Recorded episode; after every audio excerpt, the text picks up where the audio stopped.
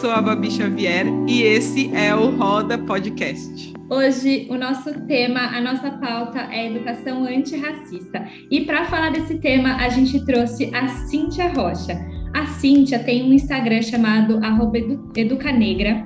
Ela é educadora em escolas internacionais, especialista em ensino de língua portuguesa e literatura, além de mestranda em estudos comparados das literaturas de língua portuguesa com foco em literatura negra brasileira e africana.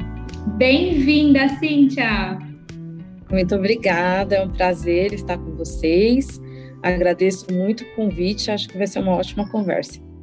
Então, para começar, eu queria trazer alguns dados para vocês aqui.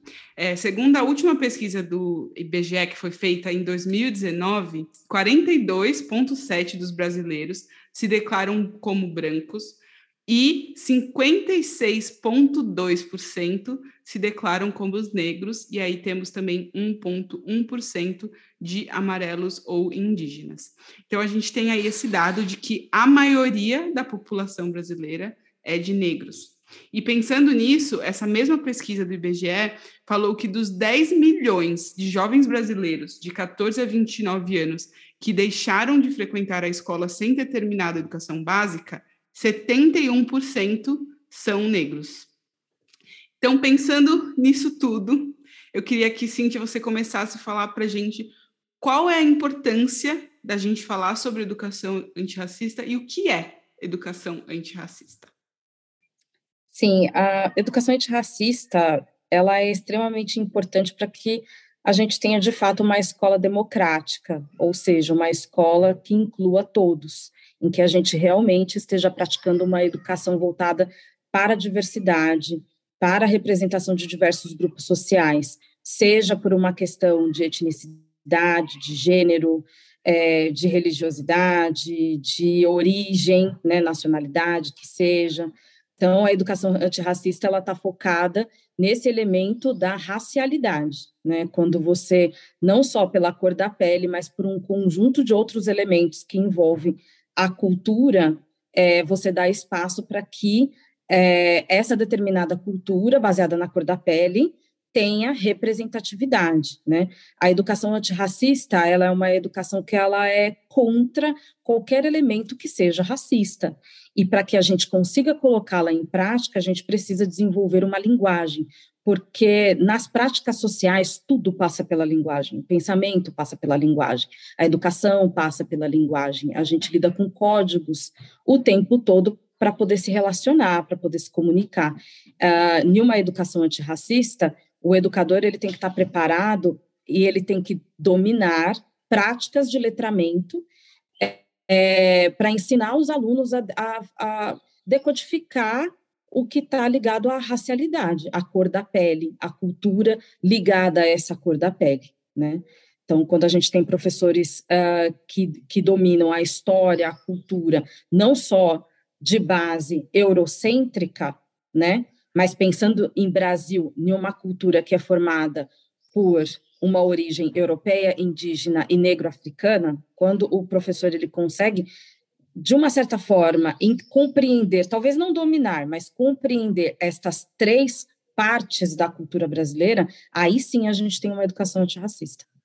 Como que é para você, como professora, é, que está inserida num contexto aí de escolas particulares de elite, que são majoritariamente de pessoas brancas, é, como tem sido para você ser uma professora negra nesse contexto? Olha, devido a ao meu histórico de educação, a minha formação, me, a minha formação permitiu que eu tivesse acesso a determinados lugares que geralmente são predominantemente ocupados pela branquitude, né?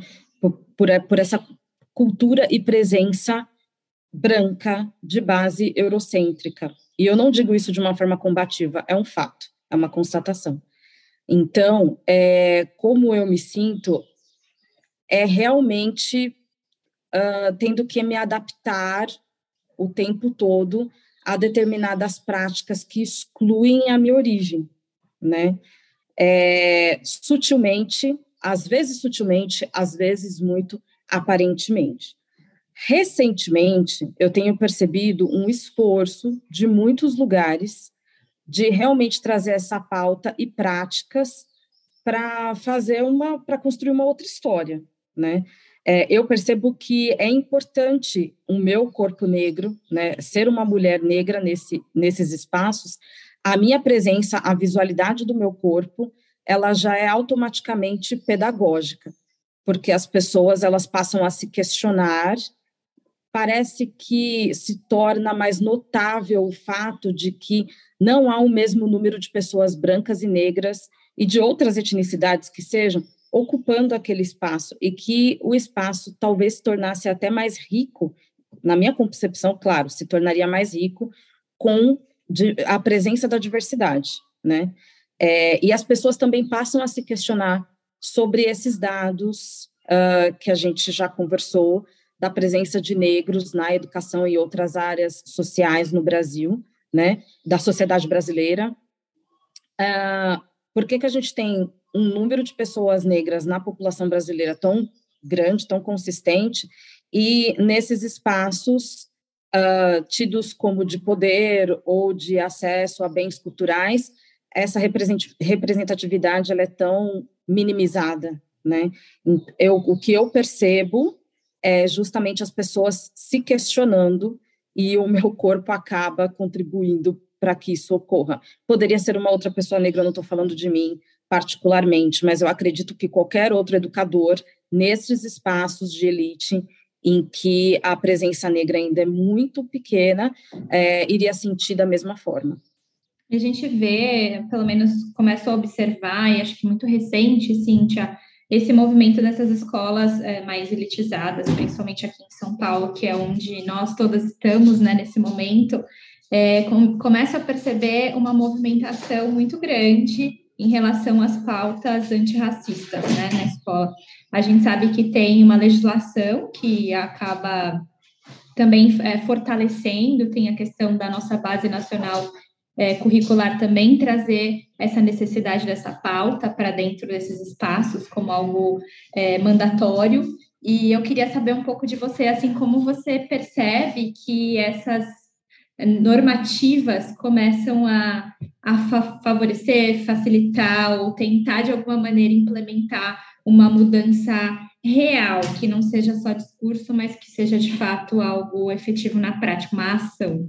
Olha, eu acredito que, assim, grande parte dos educadores e dos gestores ainda não compreenderam que a educação antirracista, ela é uma base pedagógica, ela, ela tem que estar, ela tem que perpassar qualquer currículo e metodologia, seja qualquer uma que tenha sido escolhida, né, que a gente escuta dizer sobre socioconstrutivismo, sobre Reggio Emília, sobre Waldorf, sobre qualquer que seja, né, essa denominação pedagógica, a educação antirracista ela tem que perpassar qualquer uma dessas metodologias e trabalhar na base da linguagem. Os documentos oficiais, eles é, fortalecem e fortificam qualquer justificativa para que essa pedagogia seja desenvolvida, né, essas práticas de letramento étnico-racial, e elas também é, fortale é, fortalecem uh, o pensamento do educador e das suas práticas no sentido de combater qualquer tentativa de desqualificar ou minimizar esses conteúdos na escola. Muitas vezes as pessoas confundem a comunidade escolar. Ela acaba confundindo falar sobre questões étnico-raciais com militância, né? A militância e o ativismo são, na, na minha visão, como pesquisadora, como educadora, atitudes muito nobres, porque quando você é ativista, você acredita em algo que está em prol da melhoria do mundo. Então, desde por exemplo, melhorar questões climáticas, cuidar do planeta, ou é, fazer a escuta de pessoas de terceira idade, qualquer que seja a causa, é, para um ativismo, é, eu acredito que seja no sentido de melhorar o mundo, mas aí a gente cai numa seara da ideologia. E quando você cai nessa seara, você, de uma certa forma, você dá abertura para desqualificar um trabalho pedagógico, por exemplo, na escola. Os documentos oficiais, a BNCC, lá com os, os descritores daquilo que deveria ser ensinado em língua portuguesa, em artes, em geografia, em matemática e tudo mais, é dar um norte e uma orientação com base em pesquisa, né, em, com base na ciência, com base na academia, do que deveria ser trabalhado com os alunos na escola. E aí, as outras escolhas a partir desses descritores são feitas pelos educadores, né, que são intelectuais que vão refletir sobre as suas práticas. Então, uh, eu percebo na BNCC uma seriedade em realmente dar um norte para o professor do que de história, uh, história, cultura e linguagem étnico-racial que deveria ser trabalhada ali nos anos escolares, do ensino fundamental 1, do ensino fundamental 2 e médio né?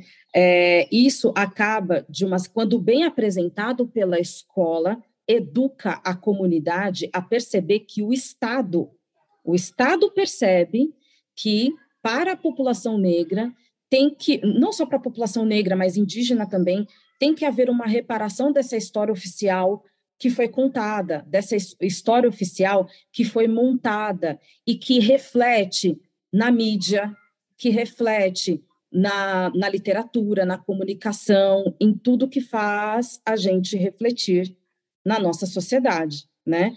É, que faz, que, fa, que, que movimenta a nossa comunicação.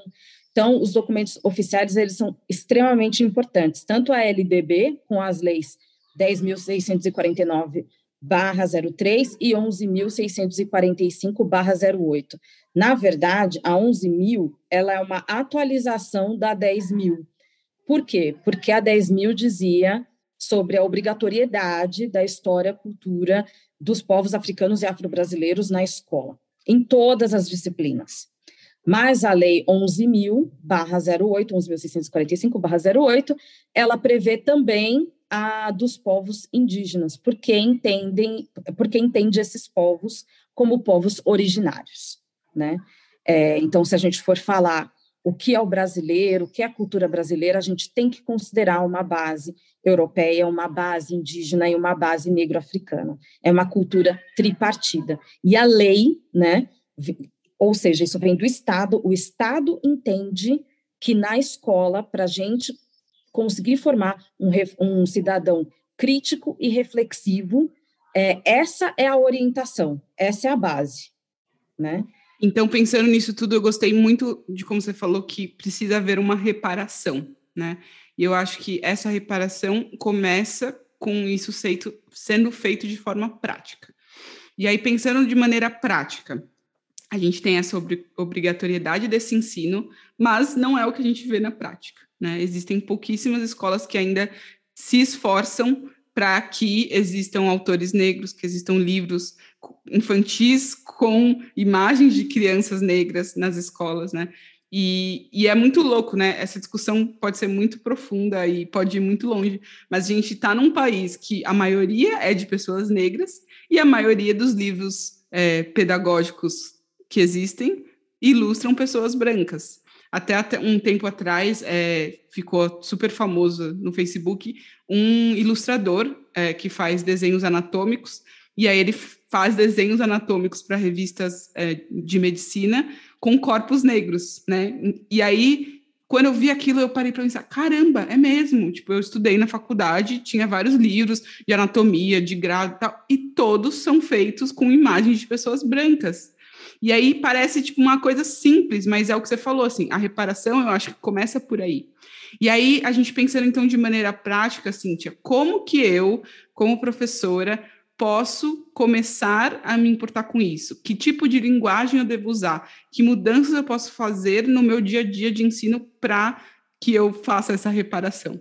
Não, muito legal vocês estarem re refletindo sobre isso, até porque, assim, né, a, a base do, do, trabalho de vocês no Roda de Professores é justamente pensar nas práticas pedagógicas, nas metodologias, refletir isso com o professor, e como eu disse, a educação antirracista, é, talvez ela, ela esteja ali sobrevoando todas essas metodologias que a gente lida, né, na educação.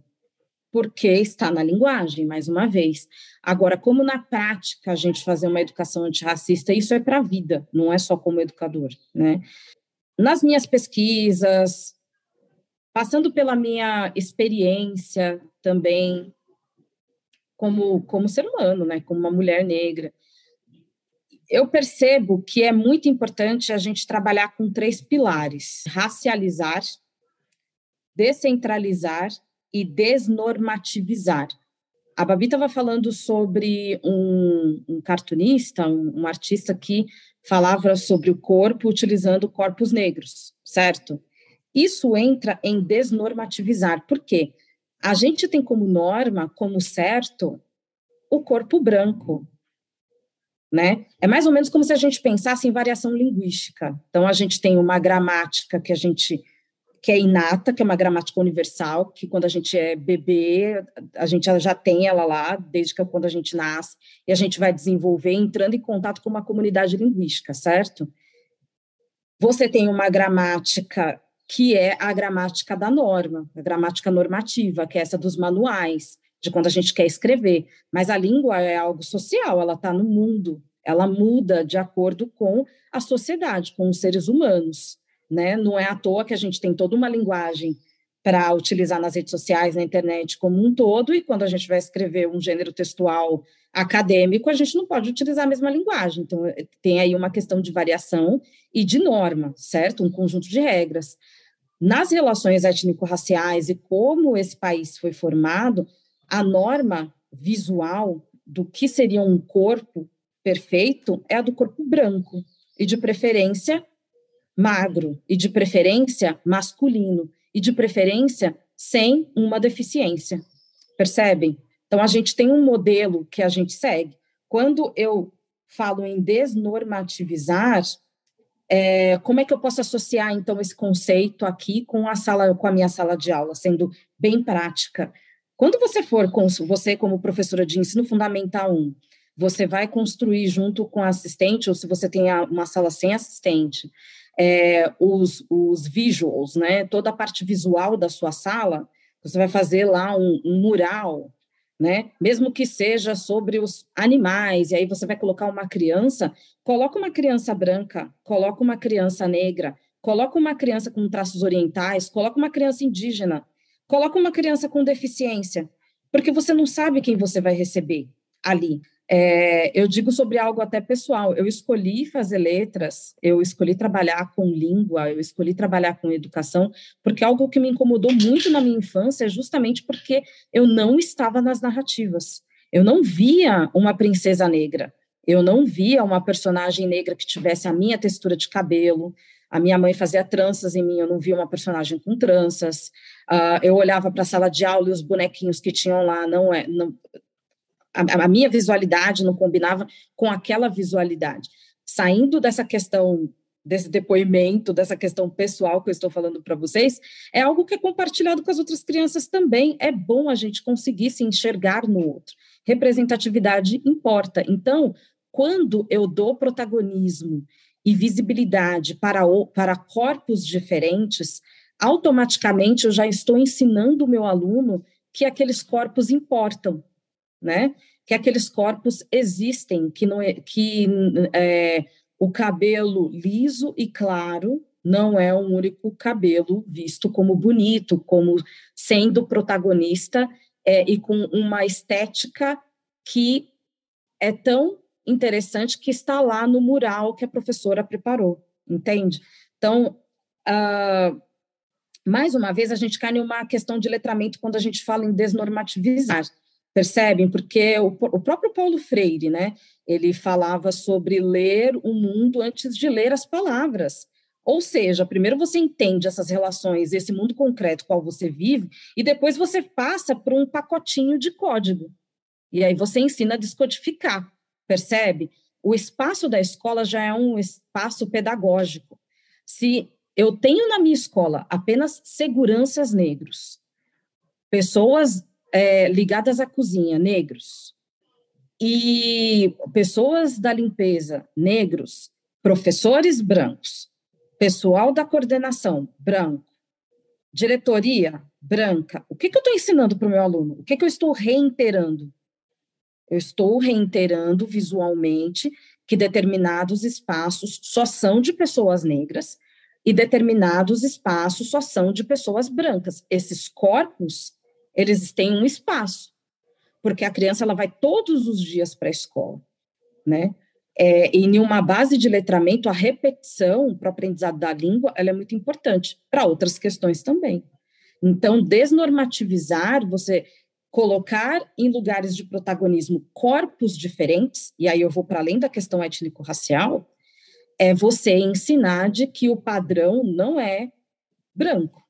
Né? Você pode ter uma diversidade ali para todos os espaços. Vou fazer aqui um parênteses dizendo que todas as profissões elas são muito importantes e eu tenho extremo respeito, mas o problema é quando você ensina e reitera do ponto de vista visual e prático que determinados espaços são, são ocupados só por determinados corpos.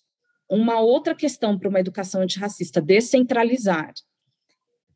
Quando é, eu ensino por exemplo, no momento de contação de história, né? Vamos pensar em Fundo 1, no meio do dia a professora vai fazer uma contação de história e daí ela escolhe alguns recursos visuais, vai fazer com fantoche, vai fazer com bonequinhos prontos, vai fazer só mesmo oralmente, vai fazer com um livro mostrando ilustrações. Escolha histórias de origens diferentes, de diferentes lugares. Se você pega é, história de princesas, vou dar um exemplo bem raso, de princesas da Disney, isso tem uma origem, né? Uma origem única. Se você pega histórias uh, indígenas, isso tem uma outra origem, né? Quando você vai contar um mito indígena, você tem que falar minimamente daquela etnia, você tem minimamente de falar, falar como que aquela etnia funciona no dia a dia, quais são os valores, o que, que a natureza significa. Se você vai contar uma história de origem russa, você tem que falar um pouco do contexto deste lugar, as mitologias talvez que envolvam este lugar. Se você pega algo afro-brasileiro, automaticamente você vai fazer a mesma coisa. Então, quando eu irrefletidamente escolho uma história para contar para os meus alunos, eu estou ensinando para além daquele começo, meio e fim que tem naquela história. Eu estou ensinando cultura. Então isso, essas escolhas, elas são muito importantes, elas têm que ser feitas, elas devem ser feitas de uma maneira reflexiva e prestar atenção se eu não estou centralizando um modo de vida e, e culturas apenas europeias. Se eu estou mostrando uma princesa que sempre vai vir com uma coroa de ouro na cabeça, se eu não poderia mostrar uma história de uma princesa que vem com uma, um adereço de cabeça com penas e sementes, que provavelmente não é de origem europeia, percebe? Aí eu dou outras possibilidades para esse signo de realeza que é a princesa. Eu descentralizo o fato de ser princesa de uma origem branca europeia eu mostro outras possibilidades, né? E por último, racializar. Na verdade, quando eu desnormativizo e quando eu descentralizo, eu estou racializando. Porque se a gente está falando de uma cultura branca europeia, você está trazendo o elemento de raça. Se você coloca, se você está falando de é, uma prática pedagógica negra, africana, você está prestando atenção na questão da cor da pele. Se você escolhe fazer uma, uma, um trabalho com narrativa indígena, você já está racializando. Você está mostrando ali um conjunto, de, um outro corpo, um corpo que não é apenas o branco, é, nessa prática pedagógica, percebe? Então, a, a, todo momento, o professor, o educador e a coordenação pedagógica, também para justificar para os pais os pais fazem parte da comunidade escolar, eles têm um papel fundamental nesse projeto político e pedagógico que vai ser desenvolvido na escola, né? É, quando o professor ele tem no momento da construção do currículo, esse fio condutor de racializar qual é a prática pedagógica dele, descentralizar, será que eu só estou trazendo é, elementos que sejam de origem europeia, que é a, a nossa base? Hoje, a minha geração, a geração de vocês, ela foi educada com uma base branca europeia, né? Uma filosofia branca europeia, um modo de ver a ciência, a biologia, a natureza, é com essa base. Então, será que eu estou racializando? Eu estou descentralizando? Eu estou desnormativizando? Eu não estou só tomando o corpo branco, masculino, magro, sem deficiência, para trazer para as minhas práticas pedagógicas, ah, mas é só em história e geografia que eu vou trazer isso? É só em, em, em momento de língua? Não. A partir do momento que você, por exemplo, escolhe, sei, jogar mancala com seus alunos, que é um jogo matemático de origem africana, ao explicar o jogo, você já está trazendo uma, uma, uma prática matemática que não é europeia. Quando você vai falar, por exemplo, sobre geometria e toma as pirâmides do Egito, você já está trazendo também um outro pensamento, percebe? Um modo de lidar com a natureza. Os africanos e os indígenas têm uma cosmovisão, uma visão de criação do universo em que a natureza é fundamental. Então você já está trazendo um outro ponto de vista para teoria para, teo, para falar sobre teorias do conhecimento e esses três pilares eles estão envolvidos. E é muito então, transdisciplinar, pra... né, Cíntia? Assim, tem que ter realmente essa visão transdisciplinar, que você não pode estar tá preso a dar uma aula sobre, mas que isso tudo tem contexto e tem que estar tá incorporado. Eu penso também muito quando a gente falou muito sobre as questões de literatura, né, de fazer essas escolhas dos livros, também fazer pensando nos autores, porque às vezes os autores são brancos e a gente prioriza os autores brancos ou europeus, mesmo falando de é, de pessoas negras, mas e aí, será que não tem um livro que vem lá de Moçambique, não tem um livro que vem, né, de outra de outras de outros autores, né, que a gente pode também introduzir que sejam não só os europeus, né? Então eu acho que é, essas escolhas, por mais que esteja lá na BNCC, é, que a gente tem que trabalhar essa questão cultural, social, é, não está explícito o que você tem que fazer e como você tem que fazer. Então, são essas escolhas que a gente precisa, essa ampliação de olhar, essa aula que você está dando para a gente, né? essa ampliação de olhar para que a gente, como professor, possa começar a fazer melhores escolhas dentro da sala de aula, né, e fora, e compartilhar com os nossos pares. Que outras histórias eu posso trazer, né? Que outras pesquisas eu posso fazer? Então, acho que faz parte do trabalho do professor não esperar as coisas prontas. Faz parte do nosso trabalho como professor agir como um curador também e fazer essa curadoria, Exatamente. frequentar uma livraria, buscar recomendações para a escola. Não dá para esperar que a escola traga tudo para você e diga agora a gente vai começar a trabalhar desse jeito, mas a gente, como indivíduo professor, também é um agente de mudança. Então, como, que escolhas a gente pode fazer como agente de mudança? para mudar a realidade daquela escola. E isso, Carol, é uma coisa que a gente tem batido muito na tecla, né? De como, como professor, a gente precisa primeiro se alimentar dessa cultura.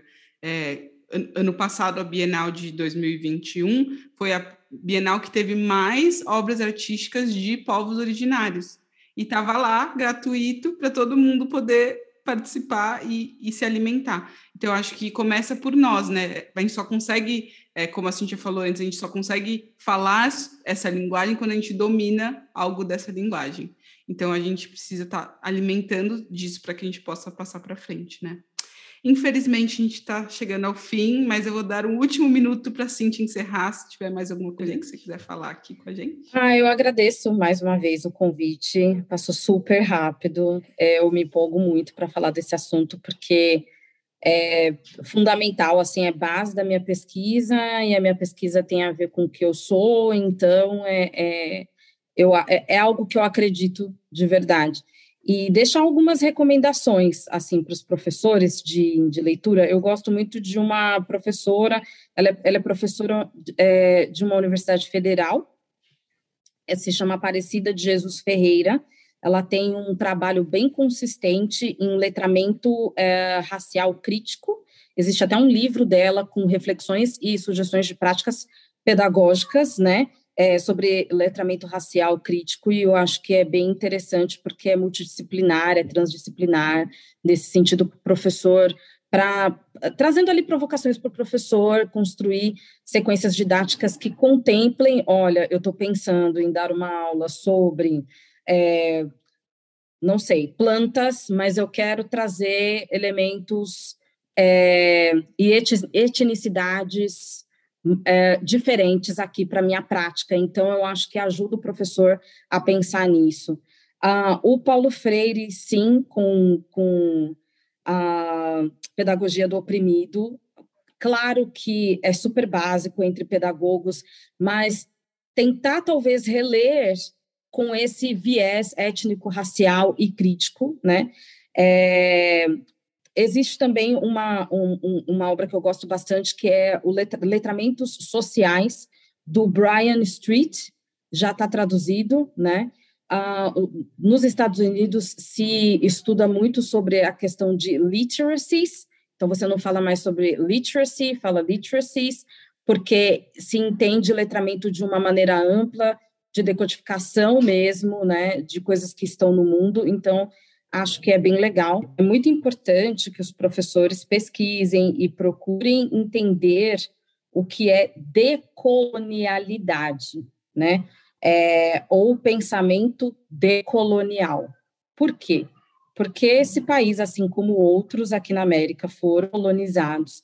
Esse processo de colonização é, fez com que a formação da nossa sociedade, como a gente se relaciona é, entre brancos, negros e indígenas, de uma maneira bem peculiar e que muitas vezes pode dar protagonismo, é o que acontece, na verdade, dá protagonismo para uma origem e exclui a outra. Né? Então, para a gente entender o que é um pensamento decolonial, como as nossas práticas pedagógicas elas podem ser decoloniais né, e mais democráticas, eu sugiro é, uma leitura que, inclusive, eu estou fazendo, é o Decolonialidade e Pensamento Afrodiaspórico.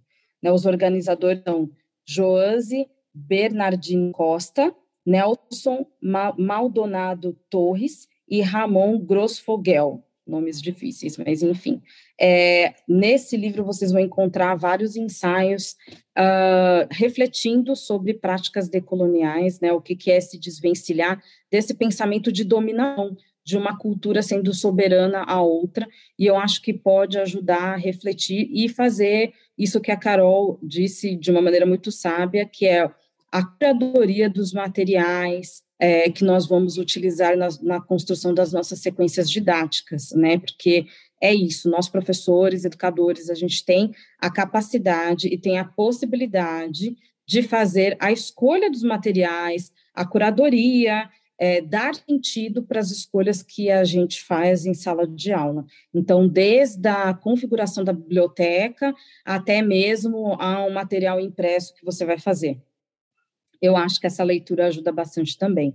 E, por último, é, eu indicaria, é, o título seria Displacing Whiteness, né? Essays in Social and Cultural Criticism. É, a editora é a Ruth Frankenberg. O porquê que eu estou recomendando esse livro, né? Uh, nos Estados Unidos, como a gente tem uma a relação que se cria com a negritude é, e a branquitude, ela é observada academicamente da mesma forma. Então, a, a, a universidade, os estudos, a pesquisa nos Estados Unidos conseguiu é, observar e desenvolver material a negritude, mas também observando a branquitude, porque se a gente a gente já ouviu muito esse termo negritude, sabe que tem a ver com cultura negra. Quando a gente está racializando, a gente também tem que pensar que existe uma cultura branca e até que ponto eu só estou dando protagonismo como educadora para essa cultura branca. A todo momento isso tem que martelar, tem que estar tá ali reiterando quando eu fizer as minhas sequências didáticas para todas as disciplinas, entende? Então, eu acho que esses ensaios do Displacing Whiteness, whiteness seria esse termo de branquitude, ajuda a gente a compreender que existe um universo branco, porque a gente não tem um universo neutro. Então, não dá para eu chegar na minha sala de aula e dizer: hoje eu vou dar uma aula de literatura, e é uma literatura que não tem com política, né? Não é uma literatura que não tem a ver com ideologia. Hoje eu vou dar uma aula de artes para meus alunos, a gente vai fazer é, ilustrações, mas essas ilustrações não têm nada a ver com política, é ensino infantil. Imagina, eu vou discutir política com os meus alunos. Não existe uma cultura neutra, não existe aula neutra sempre uh, nas nossas escolhas tem uma base cultural. Da onde é essa cultura? Essa é a pergunta que o educador tem que se fazer o tempo todo. De onde é isso? Por que eu ensino isso? Tá, eu vou ensinar a fazer máscara numa aula de artes com os meus alunos, eu sou polivalente lá na educação infantil, eu vou fazer aula de artes, eu gostaria que fosse uma coisa mais concreta, mais palpável, mais aliativa, vou fazer máscaras, legal. Fora da época de carnaval, vou refletir sobre a pandemia. Então, vou fazer aula sobre máscaras, máscaras estilizadas. Ok, estilizada com a estética da onde? Qual é a origem disso? Ou quais são os materiais que você vai deixar ali disponível para o seu aluno se inspirar? Porque ele não vai também começar, você não vai começar uma aula do nada, você vai criar uma atmosfera de aprendizado. Essas eram as minhas considerações finais, mas eu acho que eu acabei me alongando, tudo se alongou, então fico por aqui. Agora sim a gente vai encerrar, pessoal. Né, que a gente sempre tem essa dificuldade aqui, Cíntia, não é só com você, porque quando a conversa é boa, a gente gosta de falar muito. Mas para não ficar muito longo, eu vou deixar aqui para você que está interessado nesse tema, entre no Instagram da, da Cíntia, arroba Educanegra. Lá você vai ter conteúdo mais para você acessar. E também você pode ver os cursos que ela dá, as palestras, se isso é algo que você está aí disposto a se abrir, espero que todos estejam. Fica de olho lá para você saber qual é o próximo curso ou a próxima palestra que ela vai dar, dependendo de quando você está ouvindo esse podcast. E aí você pode acessar esse conteúdo. Chama a Cíntia para conversar, ela é uma pessoa super aberta. Manda um DM para ela com suas dúvidas, né, Cíntia? A gente está dando trabalho Sim, sim, eu adoro o assunto. E a gente também, a gente adoramos um papo, adoramos essa construção e reconstrução, acho que é muito importante a gente estar nesse lugar, né?